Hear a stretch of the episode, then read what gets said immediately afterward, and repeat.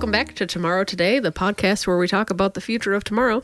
But today, I'm your host, Nash Flynn. I'm joined, as always, by my beloved co host, Andy of the Poor Proles Almanac. Andy, how are you? You know, I'm the only one that ever gets introduced as of the blah blah blah. Why can't I just be Andy? You can. Okay, sorry. I'm sorry. And I'm joined, as always, by Andy, the weird dude in my basement. That's not better. That's not what I wanted to do. sorry. Andy. Andy, how are you? I'm good, Nash. How good are you? Very good. Okay. Nash of Death and Friends. Thank you. Thank you. I'm actually really, Nash really of the internet. of the internet. Yes, I belong to the To the HuffPost like 10 most popular tweets of the week or some something like that. every week, baby. Back to back HuffPost champs. It's not BuzzFeed, but it's not close. But we're here. we are online.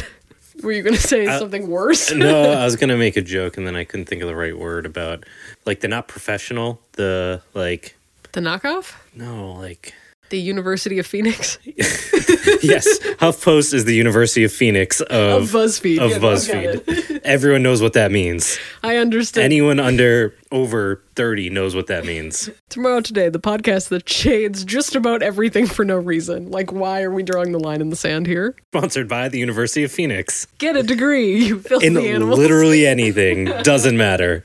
Please give them their money. give all of us money, including Also them. us, yes. Yes, give us money.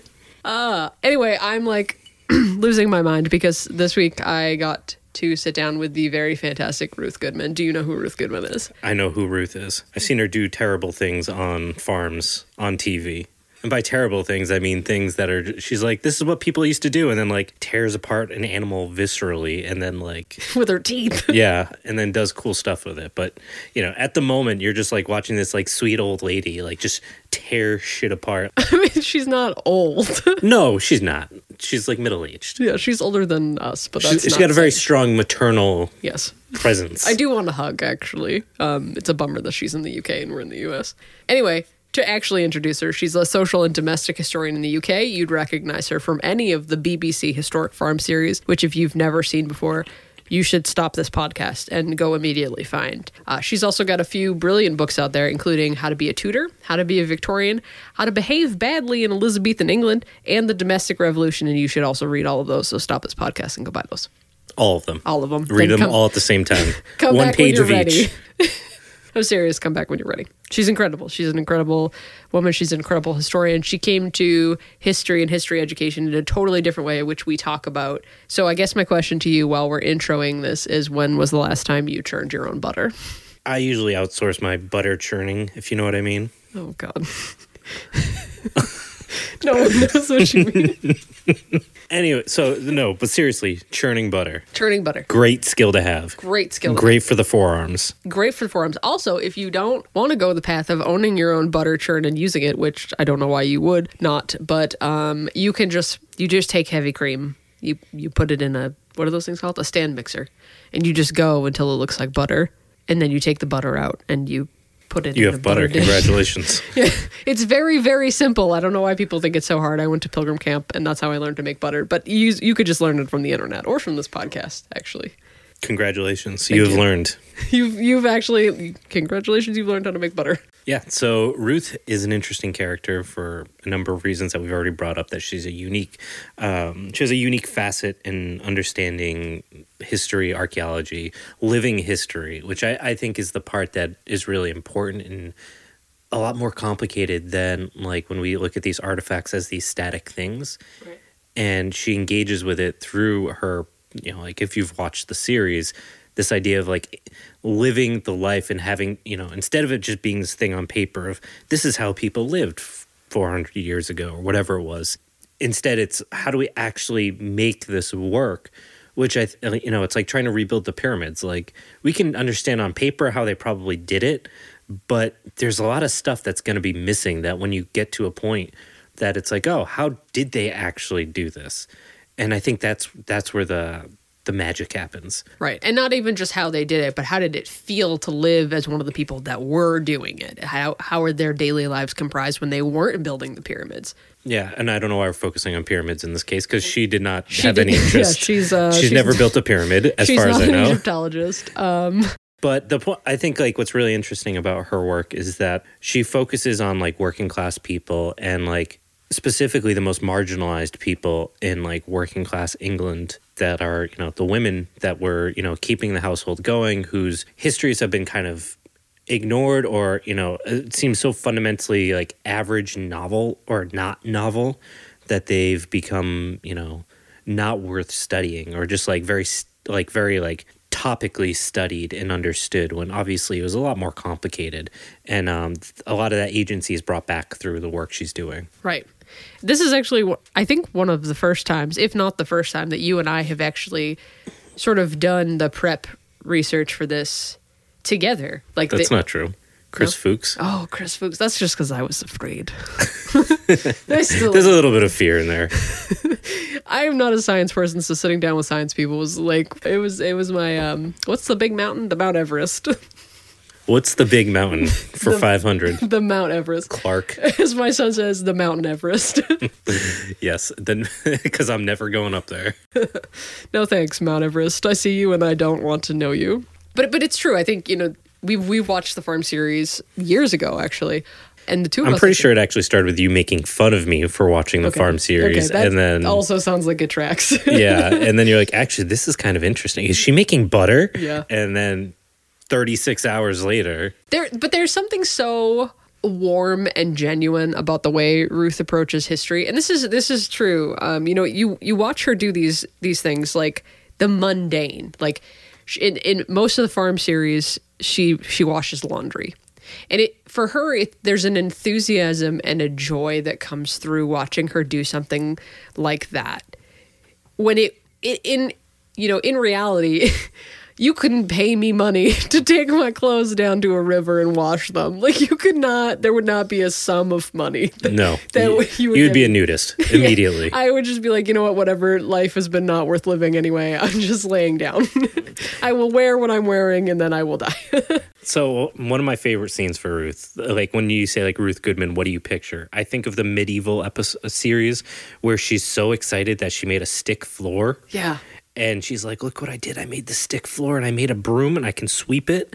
And it was just like the the novelty of simplicity in a way that our history probably wouldn't otherwise have without that, like being in this three D moment to uh, experience it and have that experience translate into understanding how people do things is uh, really valuable and i think especially like in in the other work i do around ecology and trying to understand how people have lived historically and like what are the things we can translate to the modern era? Being able to to just go through those experiences to say huh this is a lot more or less work than i thought or i never it never occurred to me like how to how to create some synergies between different practices that need to you would need to do in your day-to-day life. Right. and her enthusiasm to do that is really uh, infectious i think. And i think for me one of the first moments that i really well not the first but but one of those moments for me, for Ruth, uh, was watching her get excited about the Victorian stove that comes in, right? Because coal sort of changes the Victorian era in its entirety. And when she first moves into the Victorian farmhouse, their their stove is actually broken, right? So it gets replaced, and her and she's excited about exa- it. Like her like big excitement about the day it gets delivered is like so infectious and genuine and you can't help but even if you're like god i would never live in the victorian era which is a valid valid thought that you should be having it's so like I would love to be there while she's getting this oven delivered just because her excitement is so real and present. And I think in the same series, she's also making ice cream for the first time. And like that process also seems really hard. Like I eat ice cream almost every single day, which I know is gross, but like if I had to make it myself, no, not that way. They didn't have ice. So it was like, you thought churning butter was hard. Ice butter. Ice butter is harder, yeah. Churning butter in the Arctic. But she's so delighted to do it and go through the practice. And even when it doesn't turn out the way she wants. And I do think that there's an aspect of this in the whole farm series, and not just for her, but also for the for the other two archaeologists on the show, uh, Peter Ginn and Alex Langlands. You know, they, they approach things, you know, very genuinely. And sometimes they fail and things don't go the way they want. But they still enjoy it and they're still for them a very big learning experience from it even when it doesn't go on camera the way it should Yeah, and I think that vulnerability like really shines through in the series.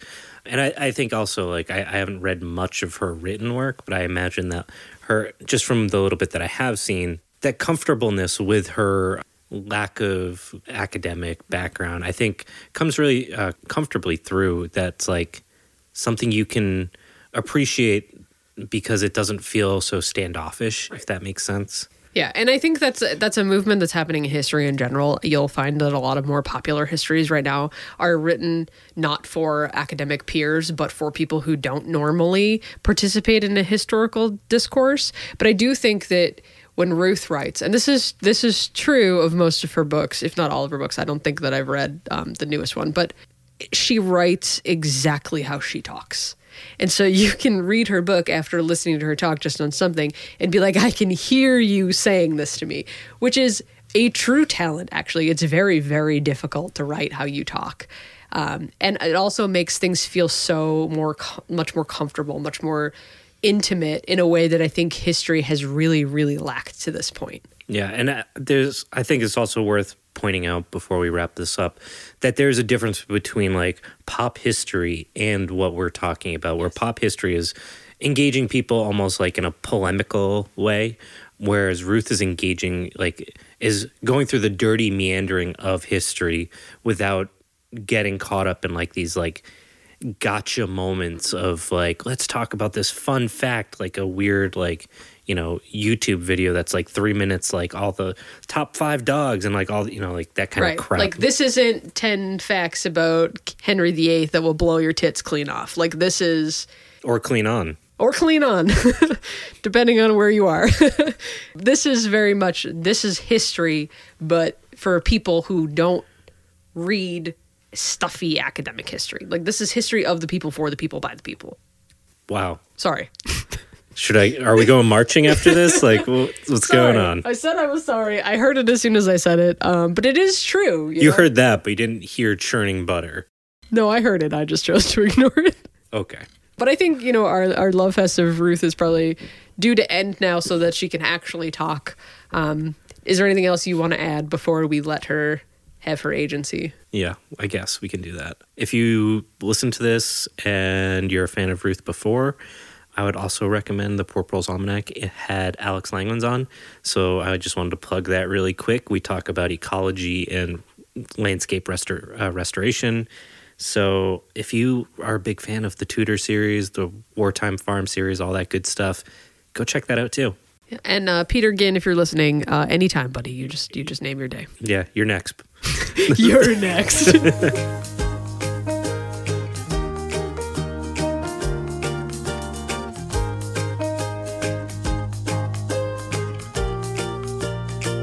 Thank you so much for joining me today, Ruth. Um, so I want to start uh, with this question that I think is one of the more interesting things about you. So you came to history and historical education in a different way than most people, I think. Can you talk a little bit about that and how that may have influenced your path to social and domestic history?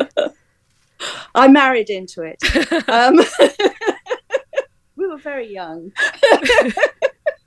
Um, and it, my husband had been interested in in um, historical reenactment since he was twelve. Wow! And when I first heard about it, I thought, you know, I sort of heard the stories rather like you might hear your partner had been in the Scouts or something. I, I didn't really take a huge amount of notice, and then a scant four weeks after we got married, and as I say, we were married very young.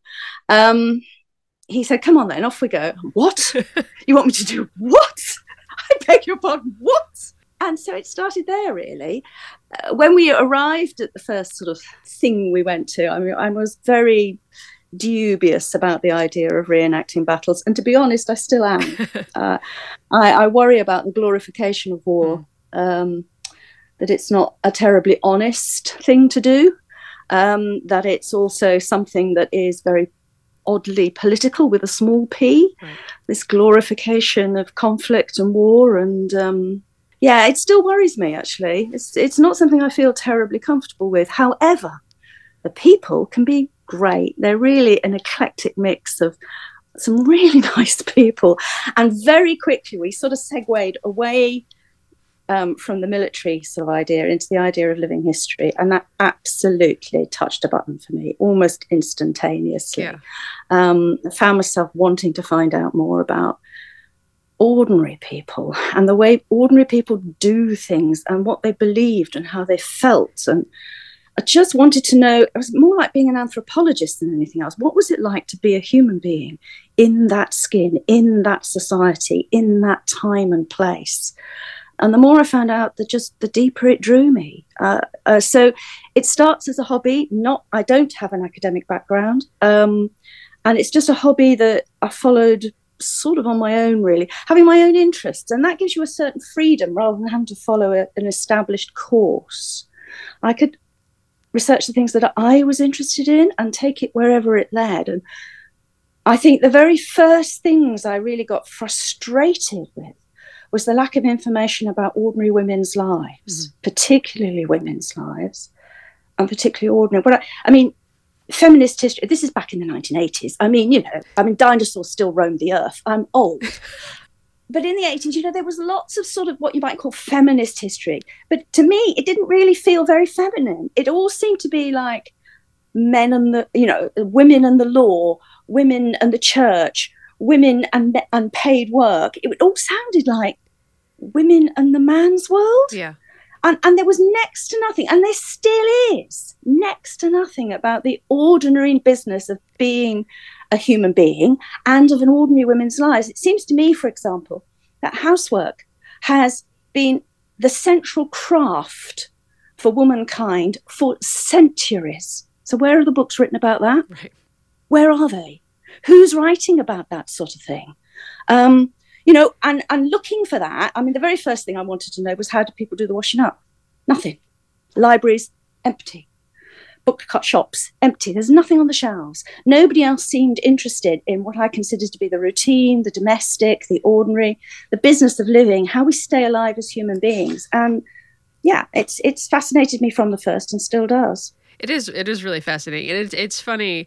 Um, so my family hasn't been in the states for very long, but I grew up in Plymouth, Massachusetts, so it's it's very you know ingrained in that part of my my childhood. Um, and as a child, I went to pilgrim camp because that was sort of something that everybody does, which no one outside of Plymouth, Massachusetts ever does. But I learned to churn butter as a child. And I remember realizing as an adult that no one knows how butter gets made. And that blew me away. I, was like, what do you mean yeah. you don't know that butter is just cream that you just whip until it's butter? Uh, so, I mean, you know, it was an interesting way to grow up for sure. And I think it, it has a lot of things that people don't understand. So butter is one of the things I know how to do, but basically nothing else. So in the pandemic, I was very, very popular. It was like, do you want to know how to make your own butter? I know we have that problem as a family because obviously, I, you know, I started this sort of journey into history with my husband, and then later on, when we had, you know, offspring, it, you know, it, it became very much a family affair, and and remains so. And so, all of us have these sorts of, just like you with the churning of the butter. Mm. we have a lot of those sorts of practical experiences and it's you, you, just don't know that other people don't know it. Right. It just you take it utterly for granted that the whole world knows what you're on about and they just give you these blank looks. You go oh oh it's another one of those is it? It happens a lot. Yes yes it does. But it's it's funny at pilgrim camp you you you get this ideology sorry excuse me like an identity um, and they give it to you at the beginning of Pilgrim Camp, and you you live it out for the rest of Pilgrim Camp. But I I was Hannah. I was twelve. I was the primary butter churner in the family, and then I died like about halfway through Pilgrim Camp.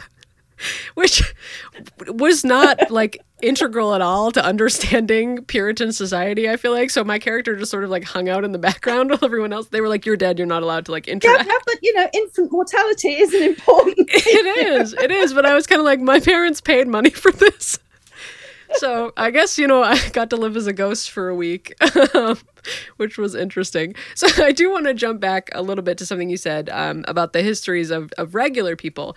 So I do think it's interesting for folks who don't engage with history that much that people would choose to study and write about regular people, right? Because we get so focused in school on the dates, the names, the big pe- people that changed cultural or historical yeah. significance. So, yeah. why do you think it's important for us to study those regular lives? Yeah, well, well, let's be careful. The big people who changed historical and cultural significance. Who says so? I'd like to make this really big point here, uh, and you know, it, it, it's um okay. Let's take it backwards. Like, uh, if you had to say who was perhaps in all of history one of the most important, influential, long-term military and uh, sort of like world leaders, you might choose somebody mm. like I don't know Napoleon. Yeah, yeah, big figure. Yeah, everybody's heard of him. With big impact. But if looking back with hindsight, blah, blah, blah, blah, we were to compare how much he's changed the world in comparison to the British habit of drinking tea. yeah, you see, you're thinking it through. Yeah. And that's regular people. You see, it, it we are told that it's these historic figures who change the world. I'm not that convinced. I think you know. I think they're a bit like you know when you you you make a big stew and mm-hmm. the scum rises to the top. Yeah, I sort of feel a bit like that. It's the stew that matters. right, you skim off the other stuff and you toss it Not in the, the scum at the top. Yeah. and I, I, but I mean, we live in a society um, globally in which these elite people are held up as being somehow better, more important than the rest of us. And that's drilled into us from childhood, from every direction. But remember, history has been written by those elite men's brothers, grandsons, great nephews. They were the ones who wrote the history. They were the relative, they're writing their own family history. Traditionally, until very recently, almost all history was simply the family history of the rich. It doesn't you know, and that has skewed our whole understanding of what is important and what is not important and what history is. And, I, you know, those of us who perhaps don't come from those backgrounds, we have to scream and shout very loudly and wave a lot of flags to get noticed at all. And I would just like to put it out there the tea drinking has had more impact than Napoleon. So, what are you doing now, the way you live as an ordinary, regular person that is shaping the world? Mm. Loads. And, and that's that's what I think, you know, history ought to be about us. That's fascinating. No, no, no. That's sorry, little rant. Yeah, yeah that's but wonderful. it is important. And actually, it, it's going to have me jump ahead and ask you my next question because um, I think it's you know in this podcast we talk a lot about what the future looks like in in all of our respective fields, and so I want to talk about a little bit about what you think the future of of daily people looks like, especially now that we've sort of moved into this very modern, very internet driven global society. Do you think we're impacting each other that way, or do you think maybe we'll lose sort of our interest in the social media and come back to more of a a, a local sort of structure? Well, I think the edge of social media has already worn off, hasn't it? I don't right. think it's ever going to go away again. It's here to stay with us, I think. But the the deep enthusiasm and almost evangelical belief in it all mm-hmm. has already shaded off. You know, that's starting to come back to sort of more levels of sensible reality. You see that a lot happening with new things come in. People get very enthusiastic, they embrace it whole scale you know, you get a few Luddites who won't play. Me, for example, um, I'm a terrible Luddite. But in general, you know, such people are bold. You know, it, it, happens again and again and again. And then after that initial enthusiasm, people start to spot the problems with whatever the new thing is.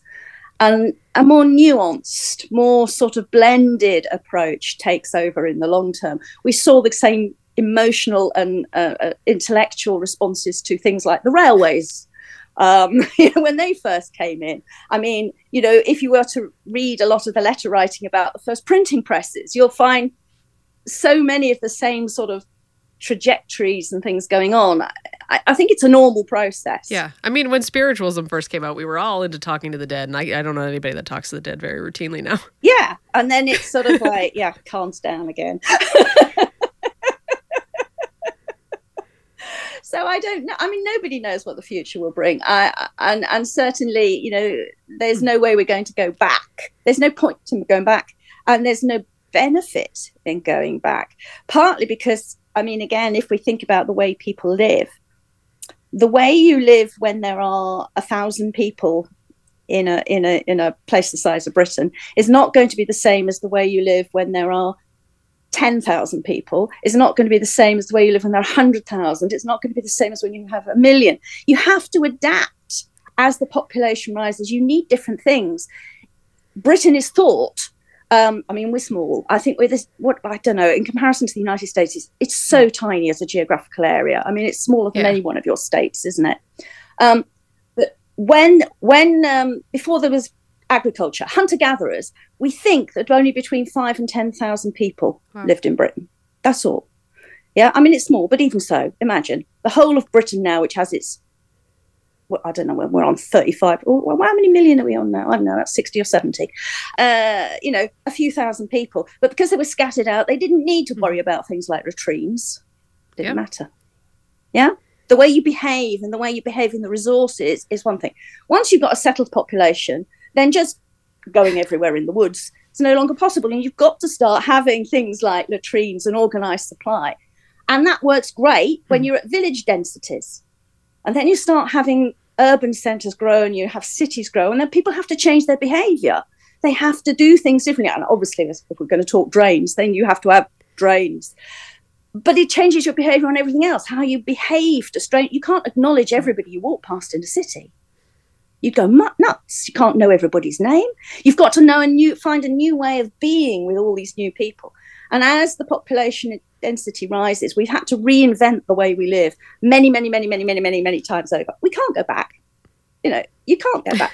We would all start. Or get cholera, you know? um, or get cholera or whatever. You know, it's just not feasible to try and sort of turn the clock back. But that, you know, that, that's these things. They don't go away. But we find a new way of living. We we reconstruct a new system. As each new sort of thing comes in, we reinvent what it is to be a society. That's a I'm actually thing. sort of struck by that too because we we recently reached the eight billion people mark in the, in the on the planet Earth, which terrifies me in a lot of ways because it seems like there's too many of us. Um, but at the same time, you know, I wonder, you know, maybe there's one million people that are famous that we would, you know, give that that category to that are rich, wealthy, and then the rest of us are all just participating in this sort of regular everyman daily life. And I think we forget that the the the numerics are tipped in our favor in a lot of ways. Absolutely. So you know, I'm thinking in terms of you know revolution and some of the things that I think we we maybe need to start addressing. You know, our Elon Musk problems, our total financial inequity. You know, we we have the advantage of having way more people on our side participating in this sort of daily life multitude down here. And, and to your point about you know tea drinking changing more of history than Napoleon, I think maybe we should think about that a little bit more you know, mindfully in that we have those numbers. We have the ability to change history. We just maybe don't realize it as a collective yet. And I think that's partly about starting to hmm. question what is history, what is the movement of people and the movement of ideas, and, and what does it mean? I, I- think history is really quite important politically f with a small p. I don't mean Right. in sort of modern, you know. What I think really what history tells us is that everything changes, hmm. constantly changes, that there is no such thing as Right. we've always done it like that. It's not true. It doesn't matter what you look at. We have not always done it like that. As soon as you start looking in detail, it turns out we've done it many, many, many, many, many, many, many different ways in almost every aspect, from the wearing of glasses to, to you know, the uh, teaching of children. I mean, we have tried so many systems so in the past, and it has changed so often. And what that tells us, of course, is well, you know, don't worry about it. Right. It's going to change again. Change is the only constant. And they, I think that's a very empowering uh, message. Just because you don't like something doesn't mean you're stuck with it. It can be hard to make things change, but they're going to change anyway. So you might just as well get on board and make it change the way you want it to change. Right. And that that sort of brings me into my next point because I'm going to talk a little bit about about the pandemic that we have all just experienced collectively as a as a globe. So since 2020, uh, the BBC Farm series that you've done have been a lot on my mind for what I think are really obvious reasons. Um, so I know that your work has led you to adopt some of these like less modern domestic tips and tricks in general. Um, are there any that came more handy than others while we lived through quarantine? And what, in your opinion, are the most important skills that that Tudors, Victorians, Elizabethan Englanders had that we lack right now? Mm, It, it, I always get asked this, and it's a really difficult one because I think many of the lessons are quite sort of airy fairy in a way. I think it's hmm. what I really value from a, a sort of a living in the past is more control. If you have to make everything at some point or other, you understand it in a way. If you have to sort of, you have to sort of, if you live without, you have to sort of deconstruct what is it I want, what is it I don't want, what, and you're, you're making much more informed choices. They're active choices. You're not just going with the flow. I value that more than anything. So it, it, it turns up in many ways. I mean, cleaning products. Once you've had to, you know, live in the past without said modern cleaning products, the first question you ask is, yeah, but I'm managing fine. So why the hell am I still buying this rubbish? Mm-hmm. I'm really not needing it. So why am I buying it? I mean, what is it? What does it do? When it says on the packet that it's a bathroom cleaner, yeah, but but what's in it? What am I putting all mm-hmm. over my bathroom? I'd like to know, please. I'd like to be able to make the choice and not just which brand am I going to buy? I want to know mm-hmm. what am I spreading around the place and exposing myself and my family to? And indeed, what am I flushing down into the environment? I want to know about it. And I think it's more that sort of attitude of mind that I've really drawn from the past than anything else. Because people in the past did have to make those sorts of decisions all the time. They couldn't rely on the advertising, I suppose, to sort of channel them and shape them. And I've very much noticed that modern people do. Modern people are utterly led by what they're seeing. They're not really consciously thinking about it. I think most of us are unconsciously being shepherded through life by a series of advertising messages. And, and it's really rather nice to have that taken away and to start asking right. your own questions, becoming more in charge of what you do and don't do. I, I, that's not perhaps the sort of answers you wanted. Everybody asks me that question, and, and, as I say, almost every journalist I ever speak to asks me that question. And what they want are fabulous. I'm not little, a journalist, so I'm surprised. Well, yeah, it's very much. it's there's two questions I get asked. That's one of them, and the other one is: so, what part of history would you want to live in? And obviously, the answer is now. I mean, honestly, have they ever tried living without a washing machine? Um, just for a couple months and it was it's bad isn't it? It's really bad. Yeah, i think washing machine people often try and tell me that the pill is the, is the is the innovation that gives women's liberation. I'm not sure i believe it. I think it's the washing machine. Those people did not have small children that poop through like those onesies exactly. every 10 seconds no, thank you. I will do it for like one washcloth, and then I will be like, okay, the rest yep. are going in the washing machine. Yes, plug me into that machine. Thank God for washing yep. machines. the most important. Although I suppose our different our, our, answers. Yeah, our answers may be different if we were men, I, I, suppose, because we wouldn't have to worry about whether we had a washing machine. No, we could just palm outsource that to somebody else. Yes, which is traditionally what blokes men have, have always had washing machines yeah. in some form. Yeah. But if you've ever been stuck with it. Anyway, but eh, I mean, I do use some practices from the past. For example, my washing machine, I don't put any powder in it or indeed anything else. I just run it on water because I quickly discovered when I was doing Tudor laundry in streams that, that just bashing your clothes in water works remarkably well. It's extremely oh. efficient. You put you, you know, and of course that's what a washing machine does. It just sort of soaks and bashes your clothes unless you've got something super greasy, in which case you might, you know, use a bit of some sort of form of detergent or soap to sort of cut that. But I mean, super greasy. Most ordinary living dirt just washes out in water. And then you can feel smug, yeah. you know, you've just saved a load of money not buying yeah. all those products, and uh, and you've also done less pollution to the atmosphere, you know, to the particularly to the waterways. So it's double smug, marvelous. yeah. Okay history letting you feel better yeah, than your your yeah. neighbors. Oh, the other thing, I mean, at the time when I first tried that, I was living in a very hard water area. I'm sure it must have the same in different areas over there, but some areas in Britain we have a lot of hmm. lime in the water, and some areas we have very little. And I was living in an area with a lot of lime, so one's clothes can become really stiff. Ah, but not yeah. if you don't use the soap. It turns out that much of that soapness is a react chemical reaction between the lime and the soap. So if you take the soap out, you've got so they therefore you don't need the fabric softeners either. That's fantastic. Double smart. I know it's amazing, isn't it? it's just like yeah, and okay, yeah. I'll go with this. This seems to work. you know, so there are things like that that that do move over into my modern life. Mm-hmm. Certainly, a great appreciation of washing machines. Yeah. And uh, I really like central heating too. I can tell you, I love central heating. Yeah. Britain is not the hottest of places. I live in New England, We have so a it's summer like that generally lasts you know. about two weeks. Yeah. You know, the rest of the time it's cold. it's pretty cold here too. We unfortunately are wood stove driven, which is great in the one room that the wood stove is in, and less good in the rest Yeah. of the rooms. Yeah, yeah. It's So, a different way of living, isn't it? yes, and then we, you know, all the wood has to get cut, so you don't have heat if you don't do the work, which is, you know, Yeah. It's, it's, it's, it's a different way of living. yeah, So, yeah, and there are, you know, I mean, I certainly during the pandemic was very pleased to have access to a garden. Thank God. I was Mm. so lucky to have access to a garden. I did a lot of gardening. But then I did that beforehand anyway. I'm, I've always been a gardener. I was brought up in a family in which gardening was a thing. So I'm not sure if that was even taught to me by history or but was just more of a family tradition. Huh. Oh, that's really cool. Yeah, we Mm, we started gardening a lot more during the pandemic, simply because we had more time. Yeah. You know, nobody was really driving more time, yeah, anymore. exactly.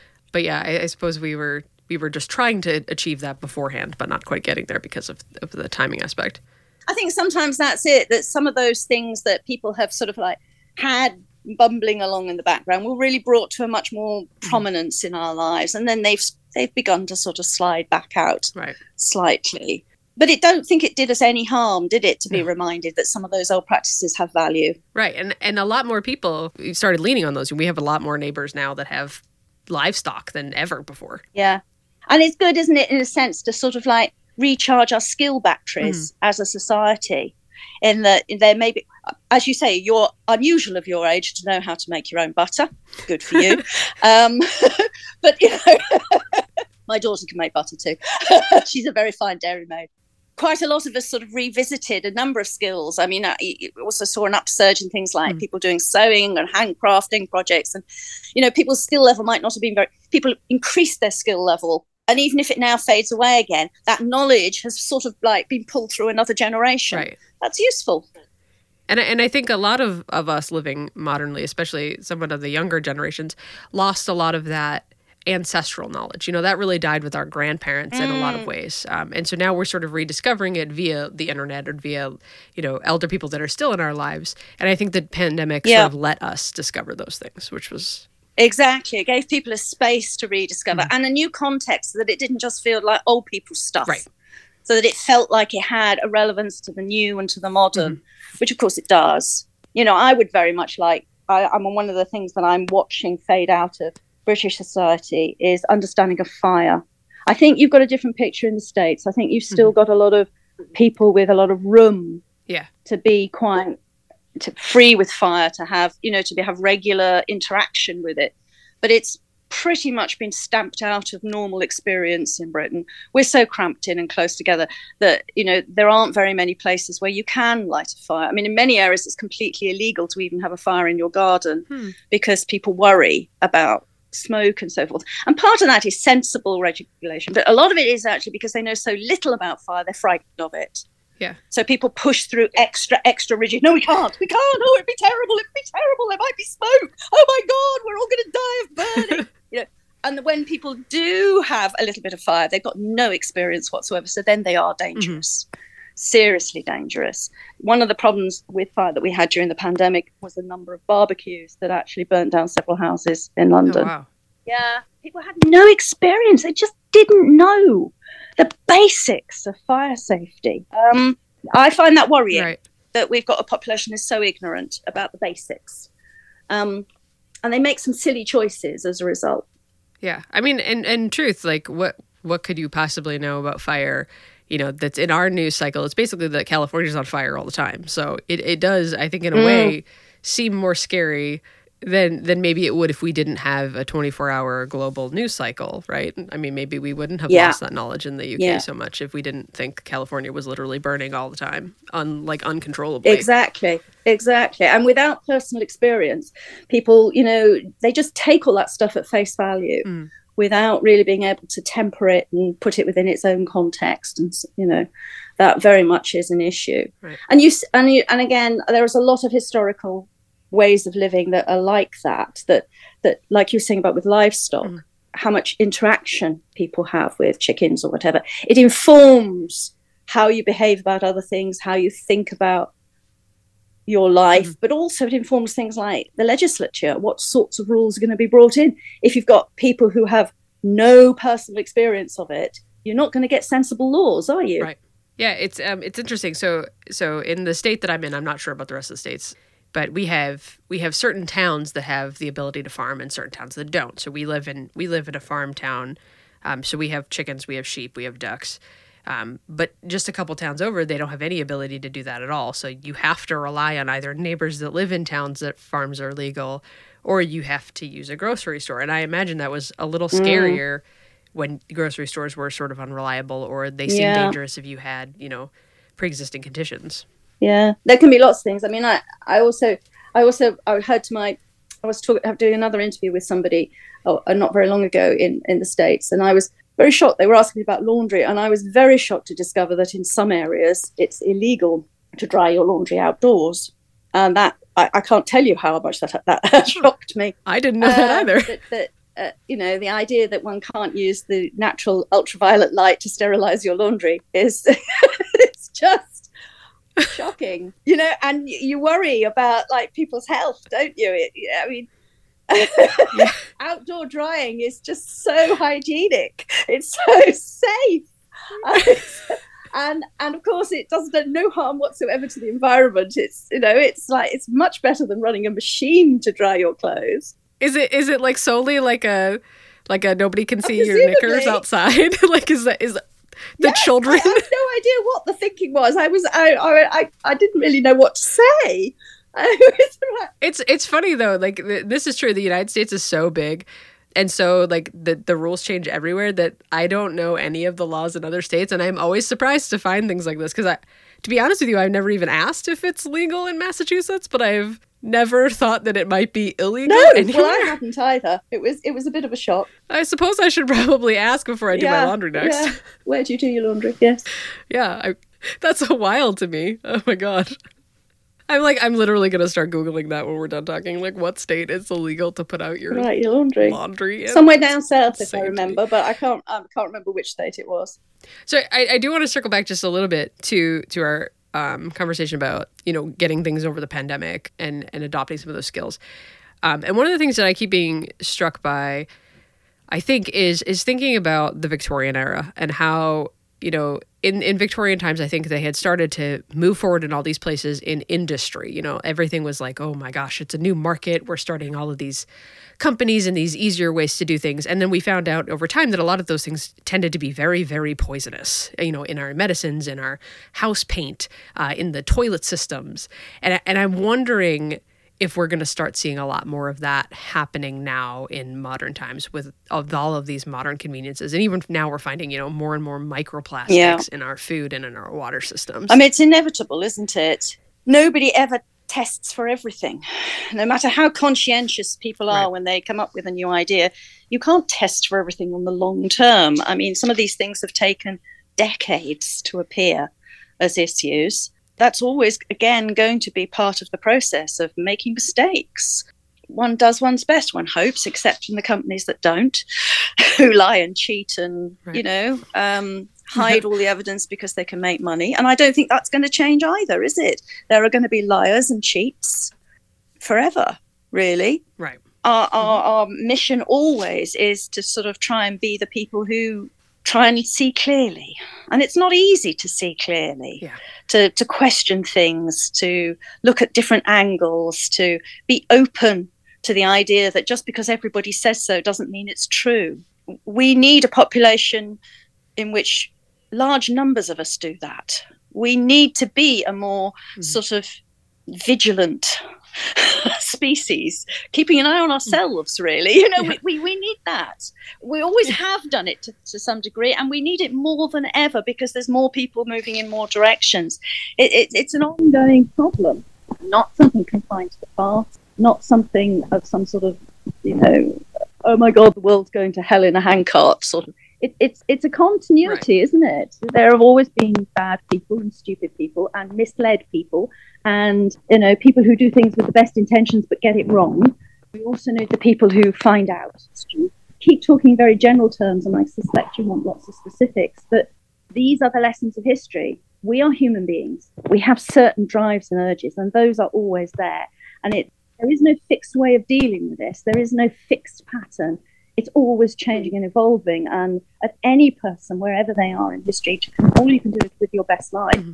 and do what you can with the problems that face you now. I'm sorry, it sounds so very vague and philosophical. but then you keep asking me philosophy questions. oh, I'm sorry. Okay, so what would you tell people who are starting to learn how to do their own butter or wash their own laundry? I mean, I guess we we're just we're using our washing machines, but just no soap. I, you know, I do think uh, my husband calls it critical thinking uh, it's important. it's about, you know, the past is useful if you think about it. It's absolutely a straitjacket mm. if you just follow it. It can be most terrible, deadening yeah. thing if you just do as you're told and follow the line. We've always done it like this. I'm going to carry on doing it. Dreadful. You, one needs to be the sort of person who looks at the past as well as you look at the present and say, that's useful. That's a load of rubbish. I don't think this. Why that? Are you sure? But then that's also some of the pleasure involved of being somebody who enjoys history. Yeah. I, that's why I find it so pleasurable. That why? How does that match up with? Are you sure? It's a, it's detective work, you know, at its most basic. It is mm-hmm. trying to work things out from clues and from, you know, some of it may seem set in stone, but it isn't really when you start looking closer. It's all much more sort of, oh, yeah, if, when, but, maybe in this case, but not in that case. It's all much more subtle and complex. And that makes it intriguing, right. um, exciting, and, and, and an intellectual challenge. You know, the past can be fun. I mean, if you think about like how you would describe a story in modern times, like even how we describe the news, like all of our news channels, for better or for worse, have different ways of describing the same event, and all of our people exactly. that attend that event have the same thing. And applying that, I think, to how we understand history and understanding that there's not one major narrative, one major truth, but all of the little pieces of that. Yes, I think help people sort of grapple this this idea that history isn't boring. It's not names and dates of Napoleon's no. battles. It's how the modern people changed the world by drinking tea. Exactly, and it, it's it's also that you know, well, there's lots of things there. If you if you do something, and one of the farm series we did was um, the in the wartime, nineteen you know nineteen thirties, nineteen forties, and that brought up a whole different behaviour in people you were dealing with because one gets an awful lot of no, it's not. That's not what it was like. I remember it was like this. We did this. Yeah, you did, mm-hmm. but not them over there. and uh, he he did something differently. He has a different experience, and and but people tend to think that their experience is the only one true holy experience. But mm-hmm. because I did it like this, this is the way to see it and the method through and we all feel like that you know even if we're sort of aware some you know some of us are a bit more aware of it than others but even if you've got that in your head you still can't help yourself we all see it like that's my truth of the past and it's it's a really difficult thing to wrestle with how many truths there are. And and certainly when you're dealing with things within living memory you really get that right in your face. You know? people tell you straight away right first close and personal. And and remembering that as you look at any period of history when there aren't you know perhaps further back when there aren't people to shout at you and say but i remember it differently. Oh, did that make did that make wartime farm slightly more difficult or challenging than some of the other series? Uh, it made it different. I mean in some ways you see it's yeah. it's you know it is fabulous in the sense that um, it makes it very easy to gather different evidence but it can mm. also be difficult to manage. Yeah, it, it, it's different. Yeah. It's different. You see, I'm researching any historical period can be different like that. And like when I first, Tudor is my first love, and I'm much, much mm. more knowledgeable on that late Elizabethan sort of era than I am on any other era. And there's not a huge amount of information from that period. There's, there's reasonable, but it's not vast. If you then move to, say, the Victorian, then the amount of published information is just overwhelming. And it, you, you find yourself needing completely different skills. In one area, you might be like, you know, sort of like looking under a microscope at, in a sense at a small piece of evidence and trying to match it with a tiny little fragment here and a little echo over there. That's one set of skills. Within the Victorian, you've got this massive library sort of like falling on top of you, and your skill is simply to sort of like survive the beating um, and find a way through it. You know, like I've got to edit and mm-hmm. select. So which bit am I going to look at? You know, and that's a completely different mm-hmm. set of skills. And likewise, when you move into the 20th century, once you start to get a lot of film and um, personal experience and, and, different sorts of evidence. Again, you've got to learn different ways of filtering it, of of managing it, of of finding meaning within it. And of course, historians of the future are going to struggle really with this new digital age. How is the information spread, and how real is it, and how relevant is it, or how you know? I mean, it, it's very easy, for example, to see something on a on a social media site and it's got like two million clicks or something, and think that that therefore mm-hmm. is an important thought. It might just be a cat video. It should be a cat video, I think. It should be a cat video. Let's be honest, it's what the internet is for, is for cat videos. But you know, people are going to have to be aware of those sorts of issues mm. and be very careful about how they select. What are you know, the loudest, the brightest, the best presented is not necessarily the truth and you know, yeah, different skills. Yeah. Uh, so my, my last question, and I know we ch- chatted a little bit about this before we started recording, but are we ever going to get a new installment of the Farm series? And can I petition for like a 1980s, like rural Britain? 1980s. 1980s rural. There wasn't much left of rural Britain by 1980s. I can assure you. I guess that's fair. So it would be very short. no, well, probably not. I mean, the last one we filmed was well, about a decade ago now. Um, and uh, fashions entirely change, don't they?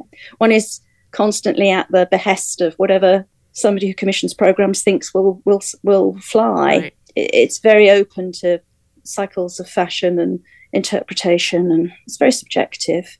Uh, so I yeah, and people like me have absolutely no say whatsoever. We we, we just do as we're told. we can ask our listeners. Um, if not the farm series, then then Victorian pharmacy, because I do think we should use some more more knowledge of how to apply, you know, herbs and also probably cocaine and arsenic back into our medicine supplies. Arsenic's terribly handy, you know. all sorts of things with arsenic. I can only imagine, you know. We really it, it really has lost favor i think since you know the embalming of you know the 19th you know, century a few, a few high profile murder cases all that useful substance whisked away. but it is effective. so if you do want someone dead, that's pretty much the way to go. not that I'm advocating for no, that. No, no, no, no, no. Of course not. Of course not. well, thank you so much. This has been an absolute pleasure. Where can people find you if they're looking for more of you? Oh God, I don't know. I've written books. What's Google. yes, read all of your books because they're absolutely fantastic. Thank you so much. Thank you so much. Take care.